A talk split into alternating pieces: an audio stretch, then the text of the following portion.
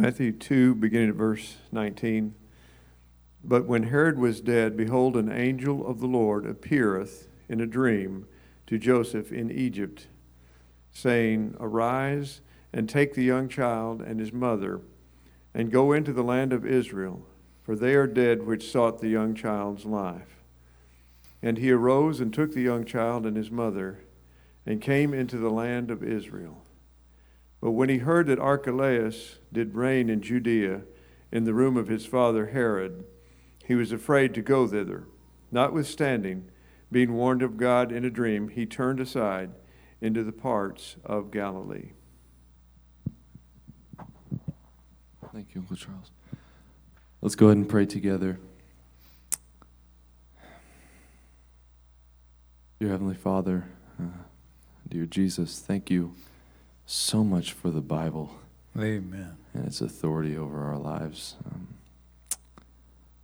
Father, I just want to thank you for letting sinners like, like me, sinners like us, praise your name in songs like this this morning and learn from the teachings that are in this book. Thank you for the people that are here today. Thank you for Grandpa as he brings the word this morning. We pray that you would bless him every word out of his mouth would touch us, Lord. Help us through this idea, this concept today. Help us to grasp something and learn something from you today through Grandpa. Thank you for your son, Jesus. It's in your name we pray. Amen. Amen. Thank you, Charles and Ian. Matthew chapter 2, verse 19. When Herod died, behold, an angel of the Lord appeared in a dream to Joseph in Egypt and said, Get up, take the child and his mother, and go to the land of Israel, for those who sought the child's life are dead. So Joseph got up, took the child and his mother, and came into the land of Israel. I would be remiss if I did not remind us that in these early verses about the life of Jesus, that God the Father, when He sent His Son, He put Him squarely in the middle of a family. That's very interesting. When God had to choose the cocoon for His Son, He chose a family. A family have different appearances, that they don't look all the same but still family, was the cocoon in which God decided to put his son. I'm going to tell you three stories about family, and then I'm going to tell you what's important about family and what is so strange about family. Okay? All right? Let me tell you three quick stories about family I think will bless you. One of the most important doctors who ever lived was an obstetrician in the United Kingdom named Sir James Simpson. When Sir James died, 100,000 people lined the road to his grave from the funeral and where he was buried. 100,000 in Edinburgh. He was born in a very poor family. He was the youngest of the family, but somehow they realized that this boy was special. His mother called him the little box of brains. And his brothers, rather than responding with jealousy, they gathered together and decided that they were going to make sure that this baby boy succeeded. They owned a bake shop, the family did, so they all worked in the bake shop and they took other jobs and they gave their money to make sure always that James had every benefit and every blessing and every opportunity to succeed. He grew up and he was the man who discovered chloroform anesthesia. Imagine that, folks. Before Sir James, they didn't have anesthesia for surgeries. Can you imagine? No wonder 100,000 people lined his, at the march to his grave. But he was able to do what he did because of his family. When my grandpa Hill returned from World War I, not two, one, my mother's father, when my grandpa Hill returned from World War I in 1919, he was 22 years old. His dream was to go to college. But when he got home, his younger brother had just graduated from high school. So my grandpa Hill delayed his own education four years and literally put his younger brother through college. Now, grandpa then went on to Moody Bible Institute and then went to Southwestern Seminary in Fort Worth, where at age 30, he finally got to seminary. At age 30, he met my grandmother, who had just turned 21.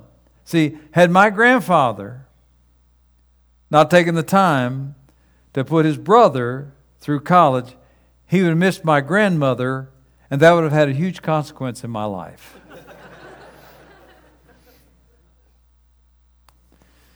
One of the great honors I've had through the years occasionally is to be called on to pick up a famous pastor at the airport and take him to a meeting.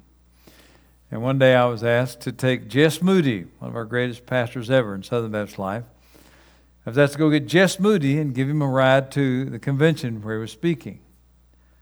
So we're, we're driving along, and I was telling him about my family. We lived not far away from the airport. And so I said, My family lives right over there. And he'd say, Oh, let me tell you a story about family. He said, One day, when he thought he was going to lose his mind, he said he was having trouble with City Hall. They were actually persecuting his church, and he thought he was going to lose his mind. He said, I needed to talk to my dad desperately. He said, So I leaned back in my chair, I picked up my phone, I dialed his number, and then immediately I slammed it down because I suddenly remembered that he'd been dead for years. And he said to me, John, my dad got his hooks down deep in me. Now, I tell those stories to remind you of the importance of family. You have a family.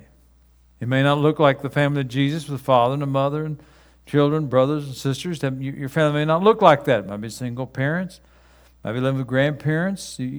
Family may not look the same, but the importance is family. Now, God put His Son in a family to make a statement about how important family is. Now, what is the purpose of family? Are you ready?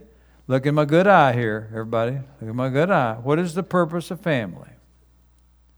The purpose of family is to make sure you have plenty of people in your life that you would never pick otherwise.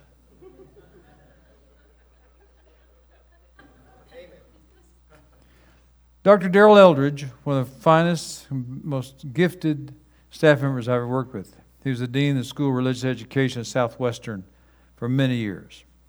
Very gifted. I was able to persuade him to come serve on staff with me in my right arm right here for several years. He told me one time, he said, Pastor, the greatest enemy to true fellowship in a church is our idea of what true fellowship really is. Well, I had to have him unpack that one. Well, here, let me unpack it for you. Every one of us in this room would say the model for the church is supposed to be a family. Doesn't the Bible say that we're like brothers and sisters in Christ? Then even use the, the language that we use of families to describe the way a church should be. But did I not just say that the purpose of a family is to make sure you have some people in your life you would never pick? You see, our idea of perfect family, our idea of perfect fellowship, is that we have a lot of people that we like we all like the same Sunday school class. We all like the same things. We like the same hobbies. That's our understanding of fellowship. People like us, our age, our socioeconomic level. But if I understand that the family is God's model for what fellowship is supposed to be, I got to get past what I think fellowship is, and I got to understand you know that person that I really don't like that's in the church? I have to include them in my group somehow. Those people I disagree with, I need to embrace them too. That's the whole purpose of Romans 14. The whole purpose of Romans 14, where he's talking about people who, who are eating meat that's been offered to idols. There's some people who say that's a sin and others who did not. In Romans 14, he never says what you should not or should not do. He never says was a sin, was not a sin. He never says agree. In Romans 14, he says, no, you both disagree, but you treat each other kindly, you receive and accept one another. The whole purpose of Christian fellowship is for you to look around you. When you come to church, if there's a person sitting alone, that's an emergency. You go to that person. The person nobody else likes, that people avoid at church, they know he's a little bit strange, she's a little bit odd. The last one that you want to talk to, that's the definition of fellowship. So the family, we put the family at the forefront and say, this is our model. Let's just remember what the family is. Let's remember how God constitutes it. That God makes sure that we have some family members we just don't like. That's the way it is. Now, now, if you think you're doing a pretty good job of fellowship, let me give you the acid test. I've used this all through the years. This is a good this is a good test. Are you ready? Here we go. When was the last time you served a meal in your house to someone who voted in the last presidential election for a different candidate than you did? I'm as serious as a yard dog. Ask yourself the question When was the last time? Trust me, folks, I had a college group for five years. I had no problem with that question. I had all kinds in my college group. You need to ask yourself the question Is your understanding of, is, is your understanding of fellowship people like me, people who know me, people who, who do things that I do? All right, enough. Let's go back. Now we're ready for verse 22. Matthew chapter 2, verse 22. But when Joseph heard that Archelaus was reigning over Judea in the place of his father Herod, he was afraid to go there.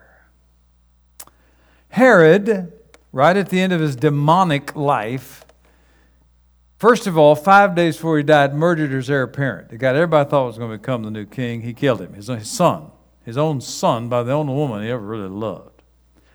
So when it was all over, there was chaos. And so when it was all done, the kingdom, Herod's kingdom, all of Israel, basically was divided among three of his sons.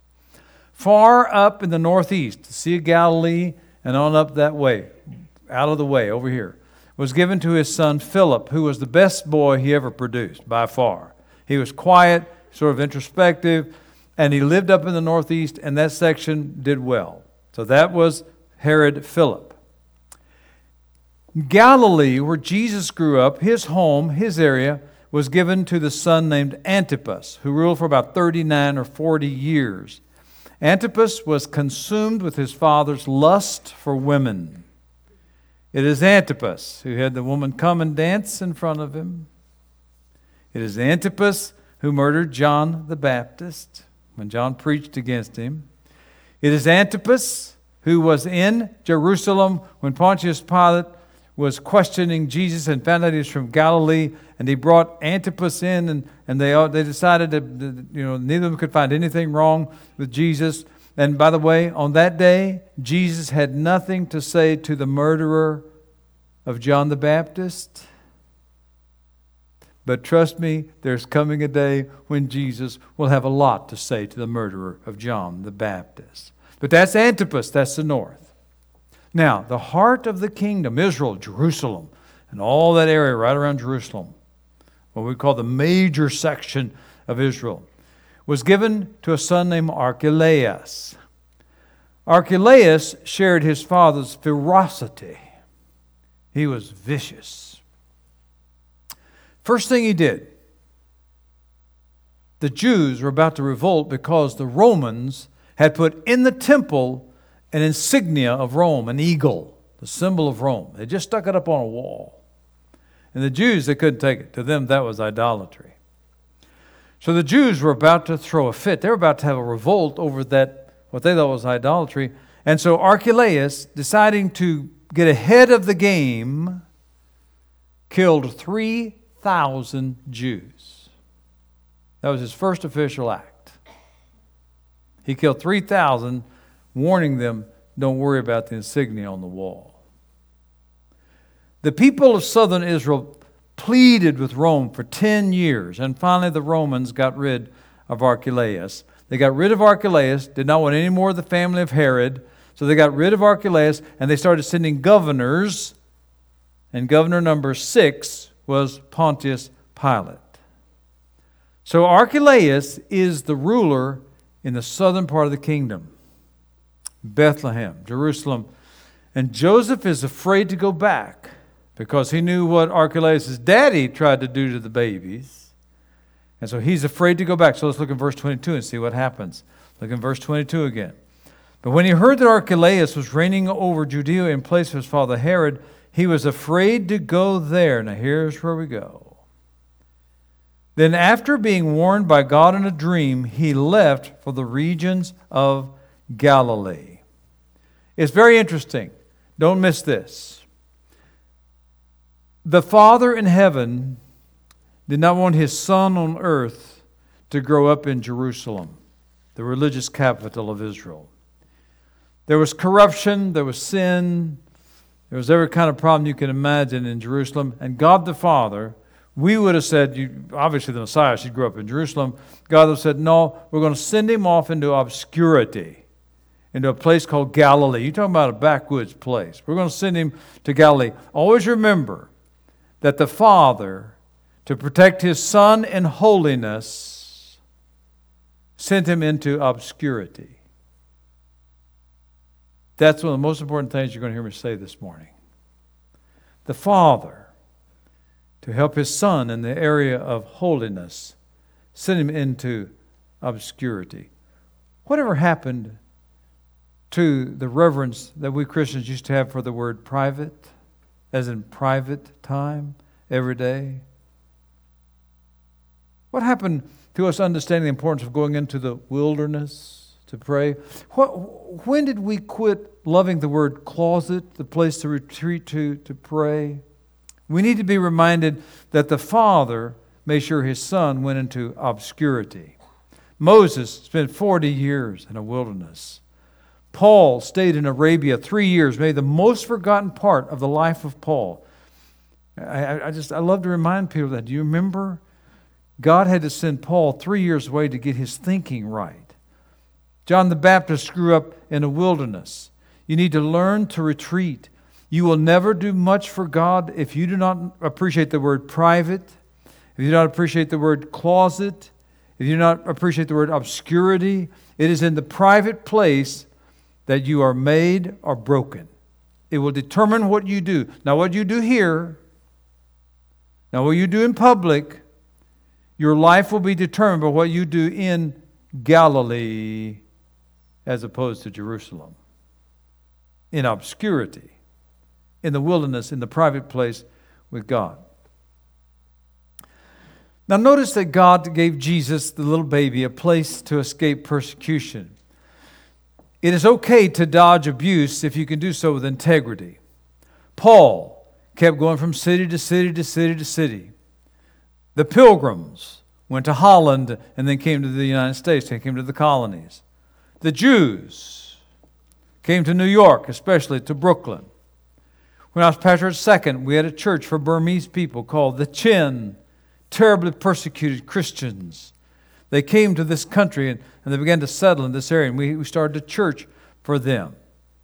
Fleeing persecution uh, in religion is part of the warp and woof of the United States story, and we celebrate it. Uh, in fact, we are so, so proud of our religious freedom, we even make jokes about it. Now, when I tell you I'm about to tell you a joke, why do I tell you that? Thank you, so that you will laugh, okay? And Brandy has already promised me that she will lead the laughter, okay? I, I solicit help. That's how bad a joke teller I am. I had a friend, I have a friend who says his great great grandfather came here to flee religious persecution he stole the bishop's mule.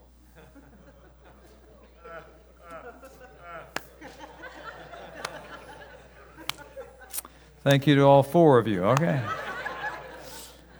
One of my favorite cartoons, I love cartoons. One of my favorite cartoons is the Pilgrims on the Mayflower. They're getting ready to land. They're right at Plymouth Rock. Here they come. Two pilgrims standing side by side, and they're looking at the beautiful forest, the Massachusetts forest in front of them. And one of the pilgrims says to the other, I'm coming for religious liberty, but while I'm here, I think I'll dabble in real estate.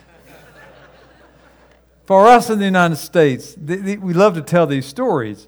It kind of keeps us from forgetting that, that we are a nation built on people who have fled persecution.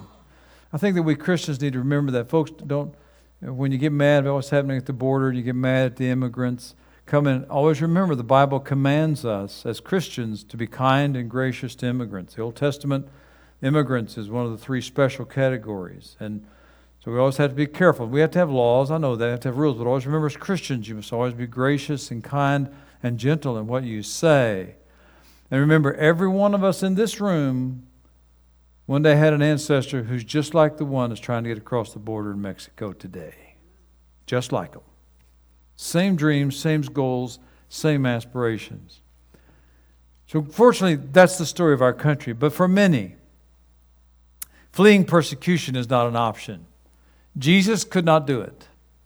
John the Baptist could not do it. James, Paul, Peter, John Huss, William Tyndale, our great Baptist forebear Conrad Grebels, they, they could not run and therefore they took the full wrath of their detractors. Sometimes there's no place to flee to avoid persecution. Now, why do I say this? All right? I recently told you that we're living in the greatest revival in the history of the world for Christianity. These are the greatest days Christianity has ever faced. Ever.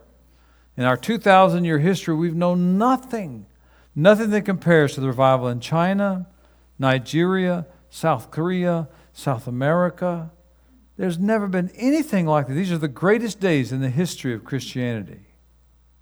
Now, today I'm going to flip the coin and tell you the other side. More Christians are being killed now than ever before in the history of the world.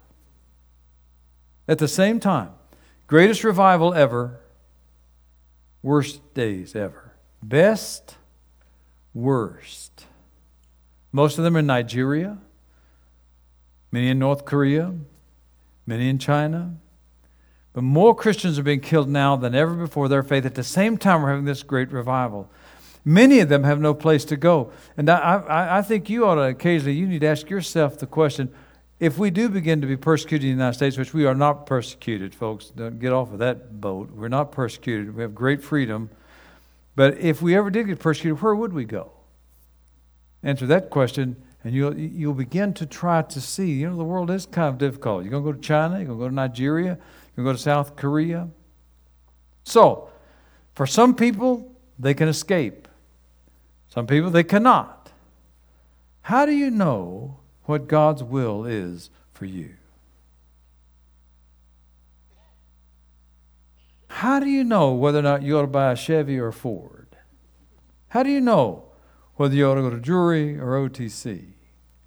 How do you know whether you should discipline your child or not? How, how do you make those kinds of decisions? How do we come to the place we can do that? Well, this was Joseph's fourth and final dream in which God told him what to do. This is number four. Remember, the first one was don't be afraid to take Mary to be your wife. Number two was go down to Egypt, protect this child. Number three, get out of Egypt, come back to Israel. Now, this is number four go live in Galilee. And that succession of dreams raises the question how do we know God's will? How does God communicate His will to us as individuals? It is one of the most perplexing problems I have. At 72 years old, I still want to know God's will for my life. When I had those college in my house, the thing that bothered them the most how do I know what career to go into? How do I know what to do? How do I know what to major in? How do I know who to marry? Well, guess what? When you're 72 years old, you're still just as confused about the future. What's next? What do I do now? What should I do? I keep doing interims? Do do a podcast? Do those kind of things? How do you find out? How do you find out God's will? At 72 is still just as much a problem as when you're in college. Now, there are some who believe that God still speaks to us in dreams. Now, especially that is true among our missionaries who work in Muslim countries. The latest number I saw 80% of Muslims who become Christian do so after they see Jesus in a dream. 80%. Now, I don't necessarily believe God speaks to us in dreams, but I've learned a long time ago that missiology really messes up theology. The study of missions, and as God penetrates darkness, you study that, that really does strange things with all these things you've decided about God and His work. So, my personal feeling is I, I don't necessarily believe God speaks through dreams, but when 80% of one of the largest religious religions in the world, of the converts, see Jesus in a dream, it behooves me to be very humble and say, you know what? Here's the deal God can say whatever to whomever, whenever, and however He wants to. I'm going to say it again. That's the best amen you've given me since I've been here. Here we go. God can say whatever to whomever, whenever, and however He wants to. Which brings us to the discussion what about people who say, God told me? What about people who say, God told me this?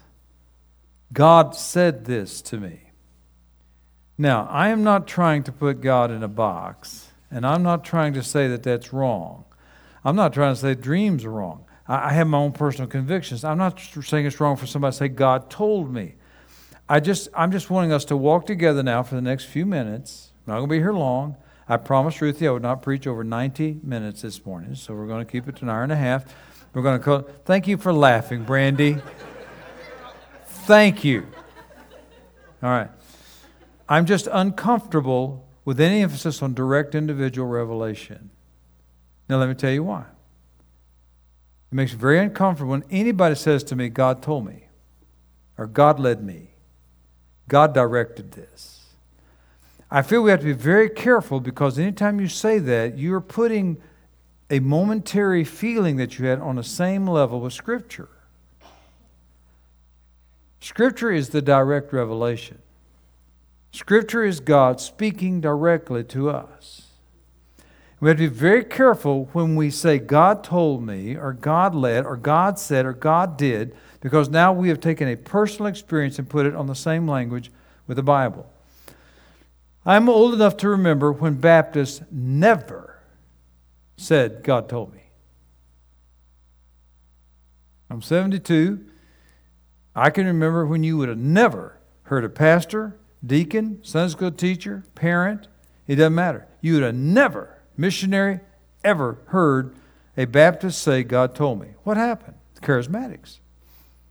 Charismatics came into our world in about the year 1900 start speaking in tongues, and then if God can give you different languages, certainly God can give you the English language. God can speak to you. And so the charismatics, they were the first ones to say, God told me, God said, God spoke, you know, God said this to me.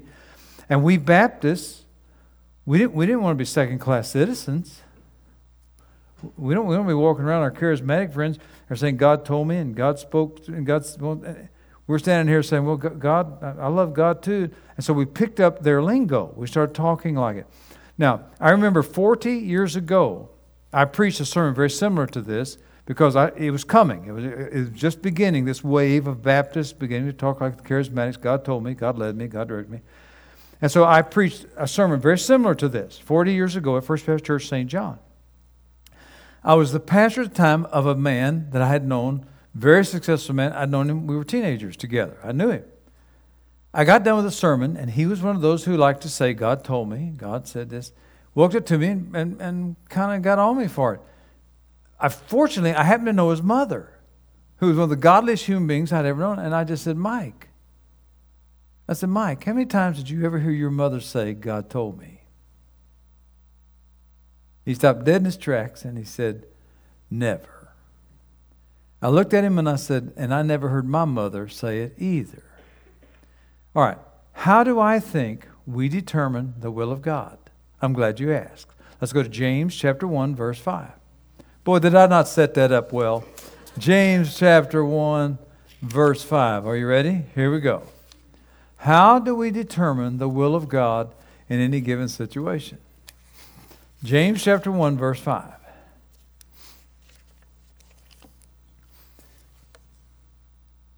If any of you lacks wisdom, let him ask of God, who gives to all generously and without reproach, and it will be given to Him.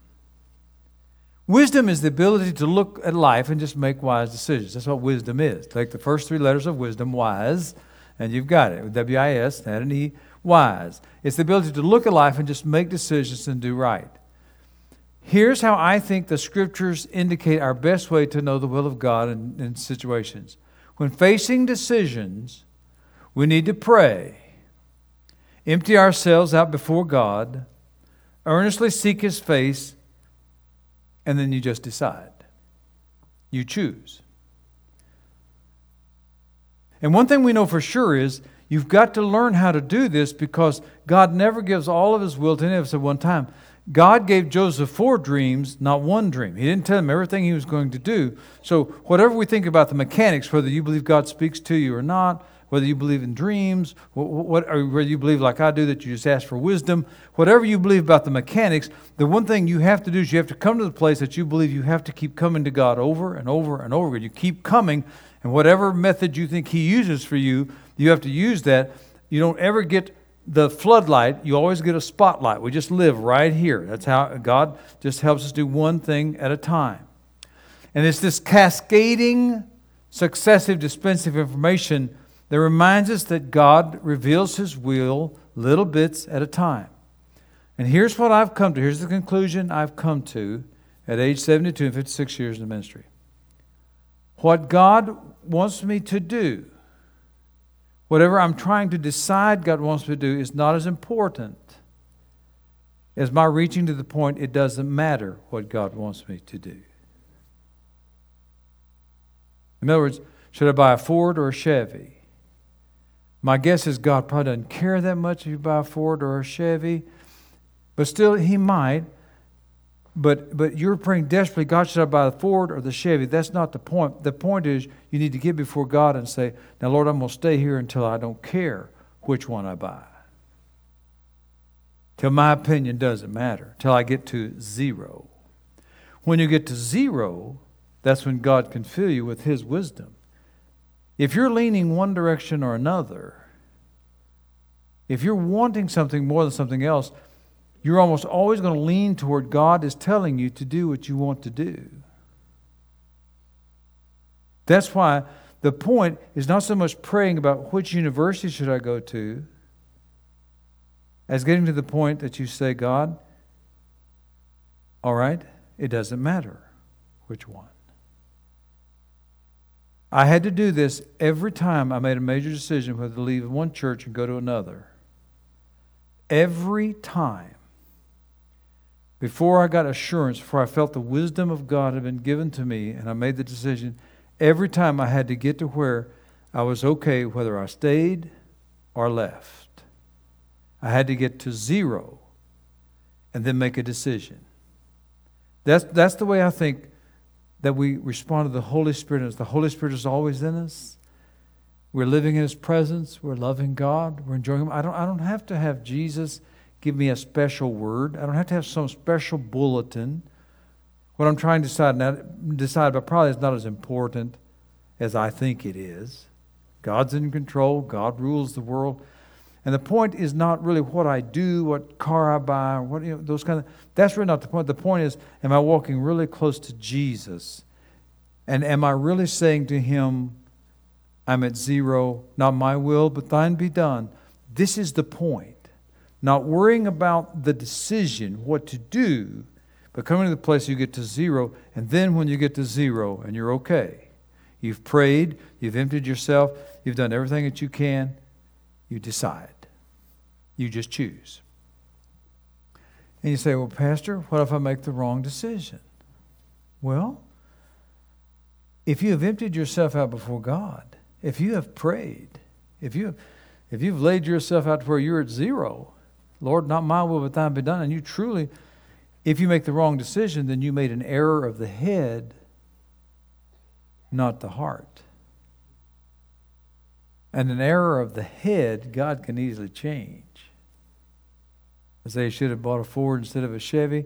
You go buy a Ford and it's a lemon. Well, get rid of it and buy a Chevy. You know, you, it's not the end of the world.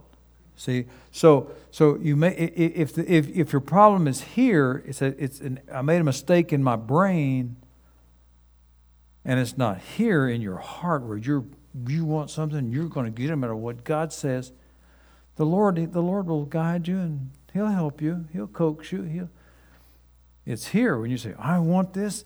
That, that's where we fight up against God. That's where we have trouble when we get into this state. But when we pray, if we can come to where it's zero, not my will, but thine be done. James says, if you'll just ask of God, you just now, okay, Lord, I got to make a decision. Here I go. I'm going to choose this. Here I go.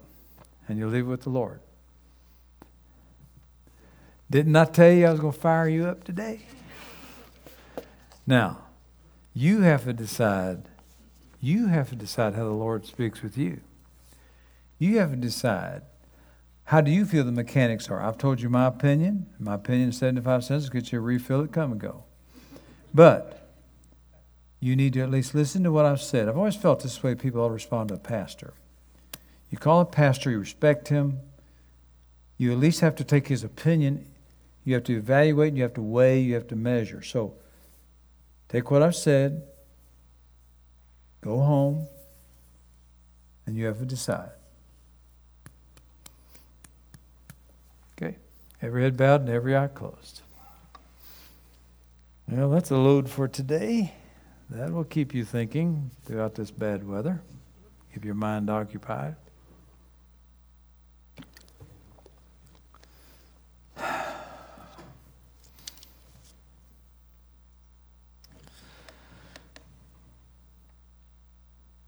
Well, while Christians are kind of trying to find their way through that message, trying to struggle to find their spot, may I speak to you who do not know Jesus as your Savior? If you're not a Christ follower, if you're not a believer, may I speak to you just a moment? Maybe somebody said something this week, or there's something in the music or in the message that caused you to decide, yes, I want to follow Jesus. If that's the case, I'd like to lead you in a prayer. If this prayer says what you want to say, then I hope you'll pray it. Give your life to the Lord. Now, the, the words don't save you, there's no magic in the words. Prayer means nothing if it's not an expression of what we're experiencing on the inside. So, you only say the words if you really mean them. This is really what's coming from your heart. But if you would like to receive Jesus as your Savior, I want to lead you in a prayer. If it says what you want to say, you repeat it silently as I pray it out loud, phrase by phrase. Here it is. Dear Jesus, I am sorry for my sin. Please forgive me. Come live in my heart. I receive you as the master of my life.